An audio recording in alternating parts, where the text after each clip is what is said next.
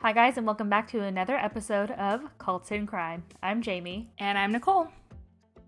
So, you guys remember how I told you we were going to do this new, fun mini episode arc thing?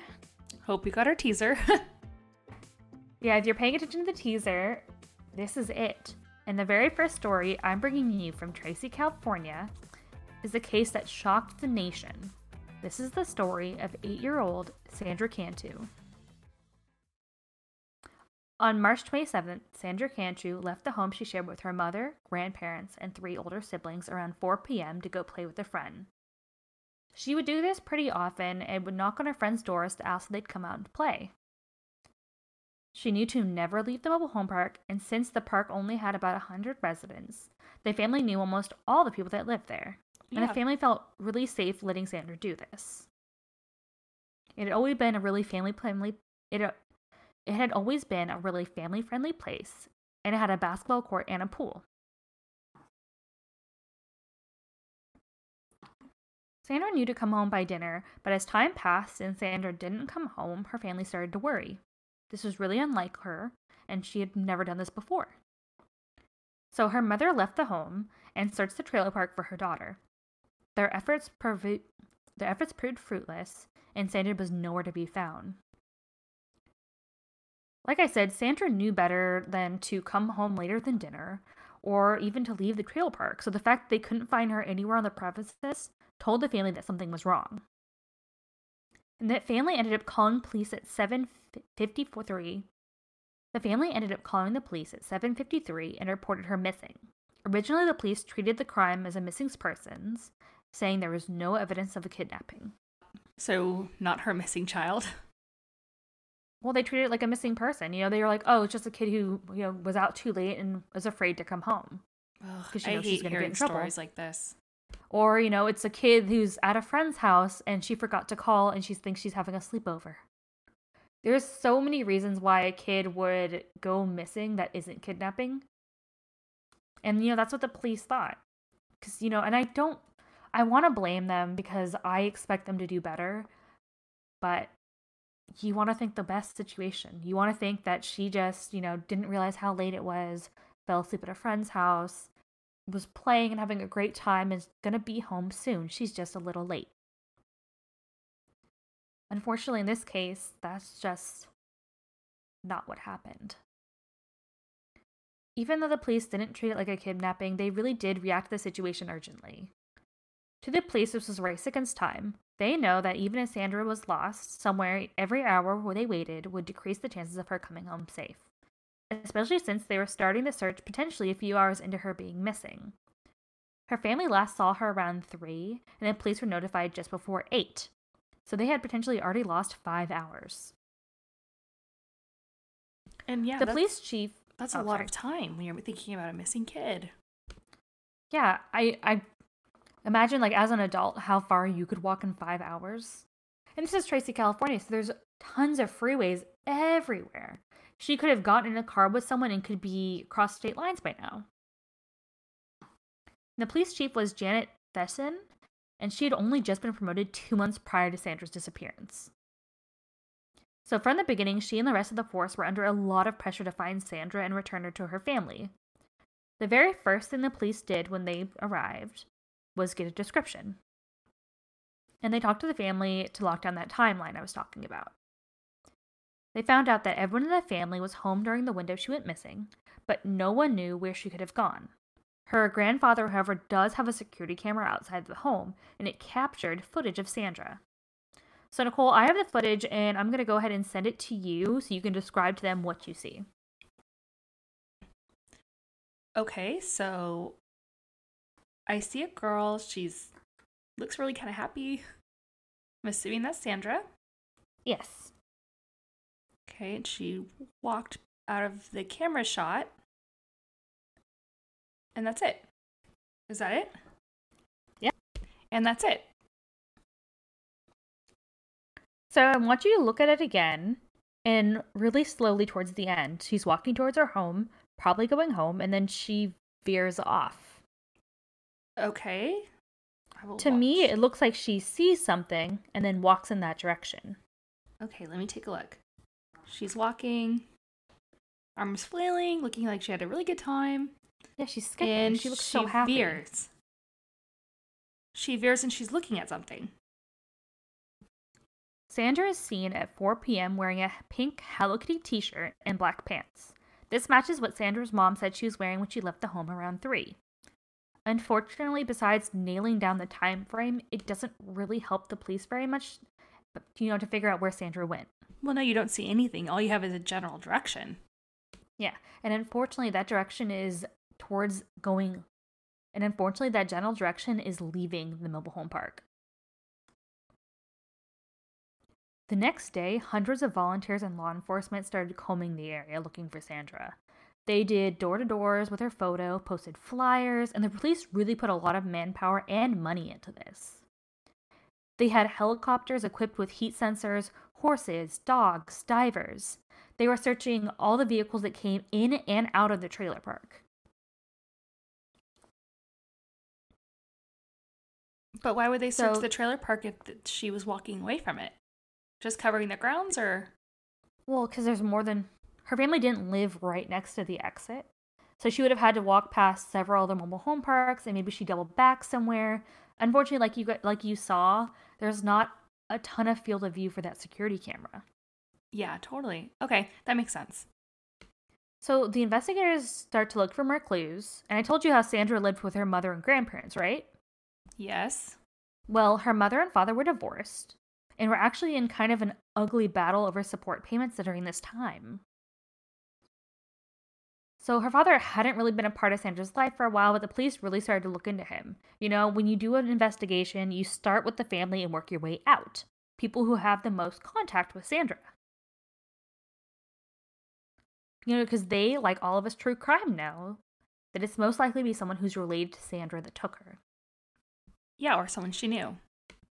But after doing some investigations, they found out that Sandra's father wasn't even in Tracy at the time of her disappearance.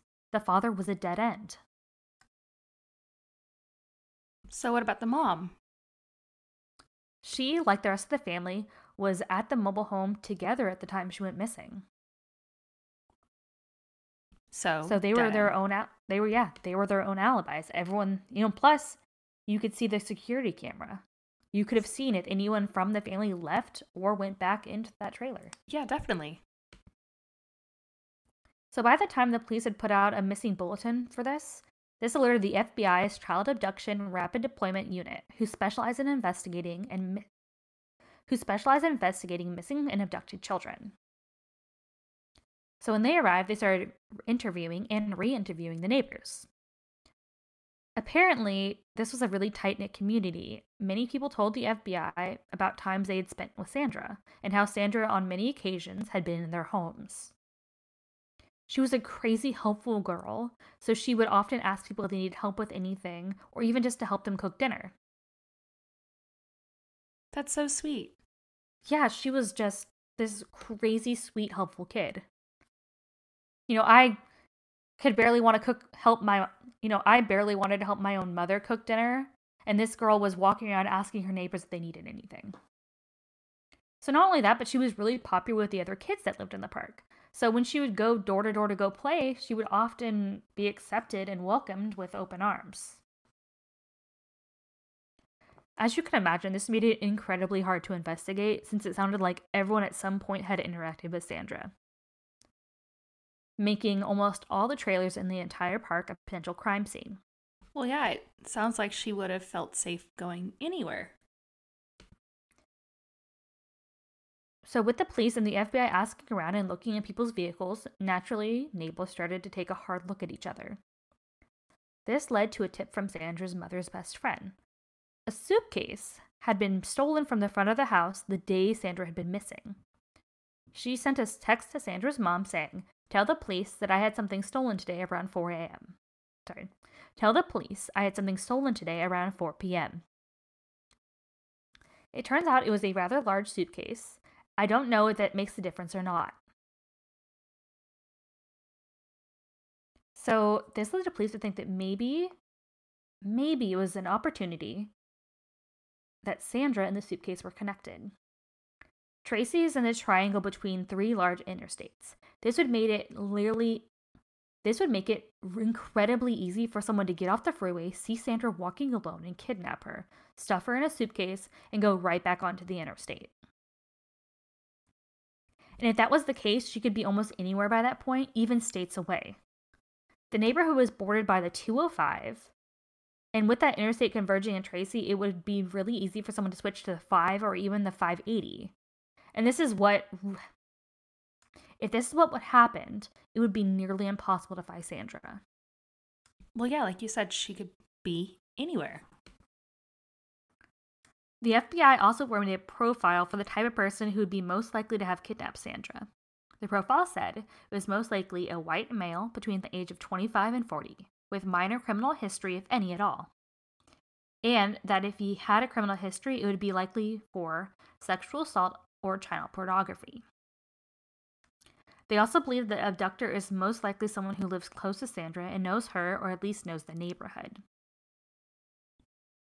This brings us to our next suspect Frank Wooler. Wooler first became a suspect after the authorities were notified of his interaction with Sandra in the past. This is super creepy. Two years prior, while at the pool located on the complex, he had gone up to Sandra, brushed a strand of hair out of her face, and kissed her on the mouth. I'm sorry, what? Yup. Grown ass man. That's kissing at that what kissing at that point would have been a 6-year-old child. That's absolutely disgusting. Oh, it's crazy weird and super suspicious and really gross. 100% So agree. he originally told ABC 7 News that he didn't know who Sandra was. And this was despite the fact that he lived in the same trailer park as her. and kissed So her the- on the mouth. Yeah, and previously had kissed her on the mouth. So the police really dig into him, and he admits to the kiss, saying he was just being friendly, that's just how he is, and besides, he hasn't really talked to her since. He sees her around the trailer park sometimes, but he said he had no contact with her.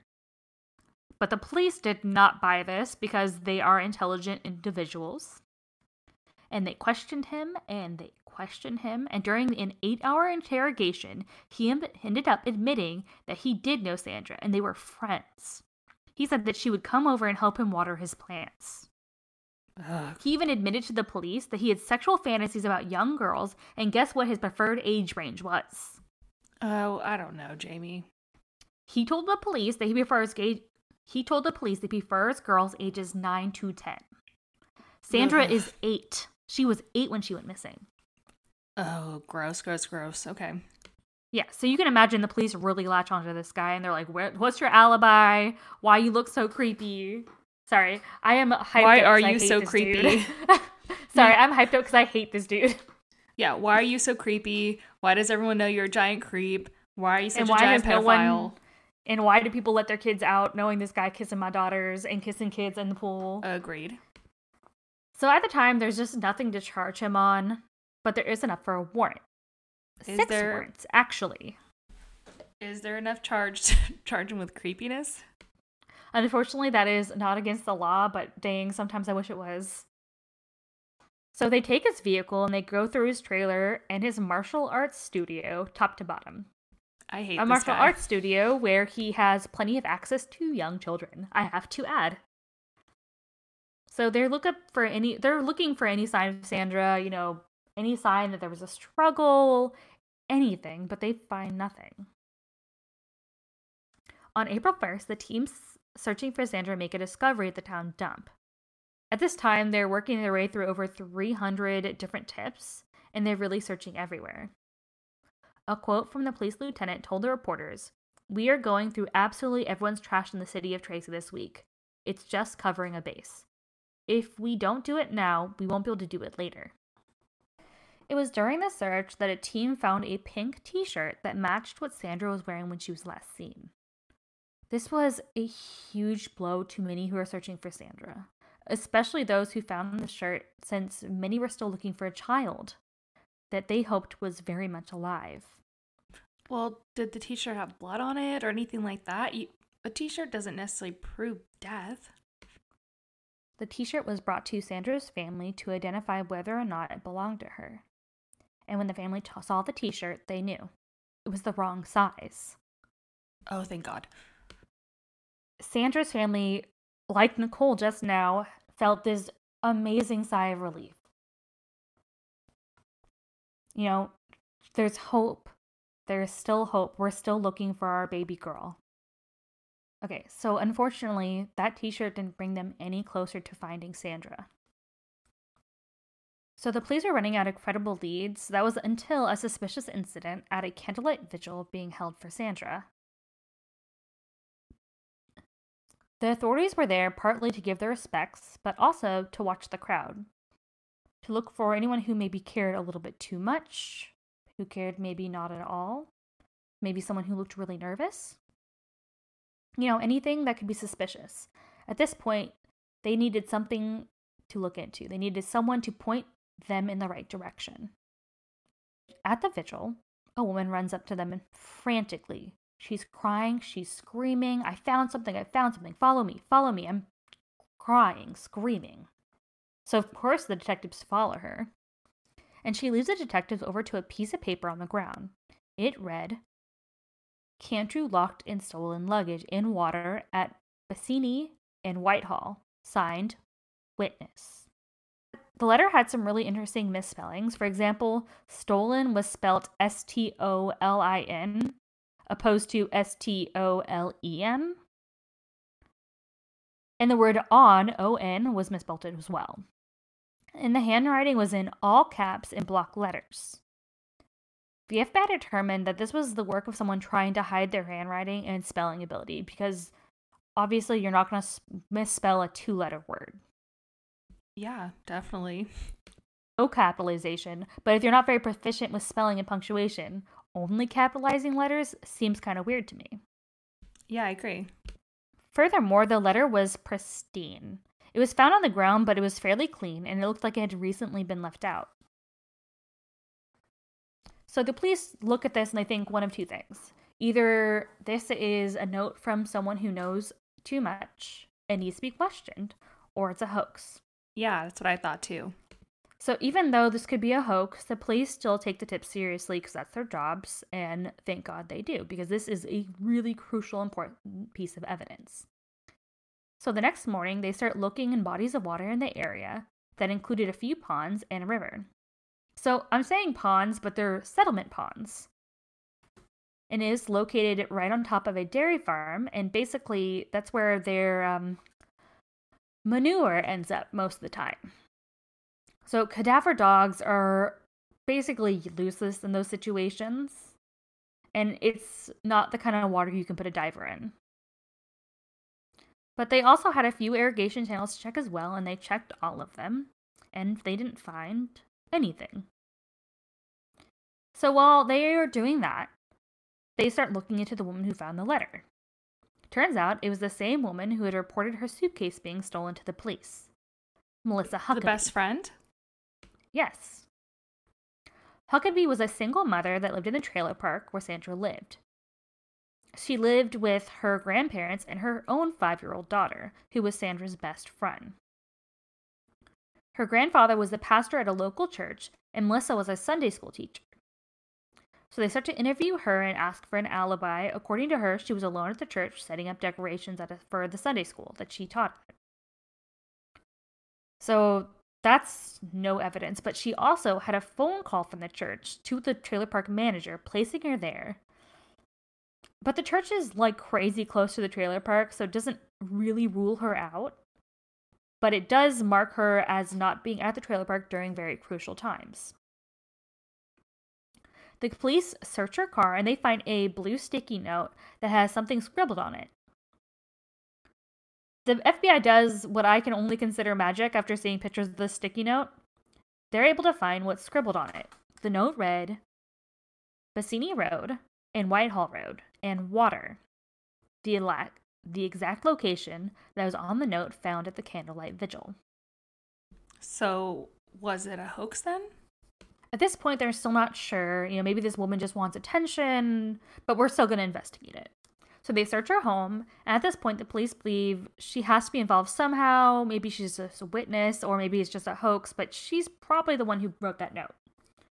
So while looking through her house, they find a notebook with Cupid Psycho written on the cover. And a page ripped out that matched the and a page ripped out that matched the note found at the vigil. They take the note to the crime lab and are able to in- do some sort of indenting process with it, where they prove that the notebook is where the note came from. So I think at this point the police are looking her looking at her as an attention seeker, especially after they looked at all these sources of, of water and found nothing. Yeah, I am. You know, plus she doesn't match the profile, and she does have a soft alibi for the time of Sandra's disappearance. Plus, she has had plenty of access with Sandra in the past and really has no motive to, in order to hurt Sandra. And Melissa is complying with the police and even starts to give them other suspects. She points them to a neighbor who would allow Sandra into his home and had a history where he has been suspected of drugging a seven year old girl so badly that she had been taken to the hospital. What is up with this trailer park? That and cadaver dogs hit positive on his truck. So that's super suspicious.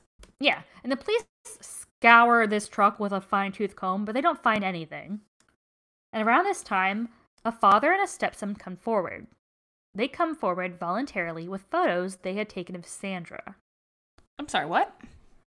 Yeah, they had taken these photos in their home and like the photos of her are her sitting on someone's lap with her shorts unbuttoned. What is is this still in the trailer park? Yes, they live in the trailer park as well. What is wrong with this damn trailer park? They confiscate those computers and go through it and find photos of children on the computer and, and a stuffed animal covered in semen. Oh, oh apparently oh it was being used to masturbate. Ugh. Oh, gross. That's just gross. So now we're up to two pedophiles in the three tra- three pedophiles in the trailer park. I'm just trying to keep count now. Um, you're forgetting about the guy who kissed her on the mouth. So we're talking. So we have what three pedophiles in the trailer park? Yeah. I'm just Guy- trying to keep count. So, just to sum up the creepy people in this investigation, we have the guy who kissed Sandra on the lip, ice cream truck guy who had never been seen in the area except for the days Sandra went missing, attention seeking Sunday school teacher, a guy who drugged a seven year old, and a stepfather son duo who honestly just need to be put in jail. agreed. Well, they all need to put be put in jail, but maybe not. I guess maybe not ice cream drug guy. He's just suspicious as hell. Wait, wait, wait, Jamie. Ice cream truck guy? Oh, sorry. He's not like the creepiest guy, so I kind of glanced over him. So basically, on the day Sandra went missing, ice cream truck guy, for the very first time in his entire history, went to this trailer park. The manager stopped him, asked him what he was doing. He said selling ice cream, and then immediately left. But the police basically ruled him out super quick because, like, they, he's on video. Well, they he's, like- talked to him really quickly like everyone saw him like most of his movements were accounted for if not all of his movements. No one saw sandra go up to his ice cream truck. Well, he is seriously the least creepy person in this investigation. exactly. It's just like okay no one cares about the ice cream truck guy. So they started taking these people in for polygraph tests and y'all know how i feel about polygraph tests. And if you don't please go back. We did an episode on polygraph tests and i go into larger details of why they are a huge hoax So if not, you don't want to go listen to me yell about polygraph tests. Just trust me when I say they are horribly unreliable, especially when dealing with sociopaths or psychopaths. And since, spoiler alert, they are meant to measure stress, and you know who isn't stressed about murdering people? Monsters. Monsters aren't stressed out about murdering people. But that's another rant from a past podcast. So they polygraph the guy who kissed Sandra and he passes, plus he does have an alibi for the time she was missing. They do the weird neighbor, he also passes but doesn't have an alibi. And then the police find out that these two guys are friends. So the stepdad and the son. Of course they are. So the stepdad and the son both fail their polygraphs when asked if they had anything to do with the disappearance. They say no, but the lie determined that was a lie.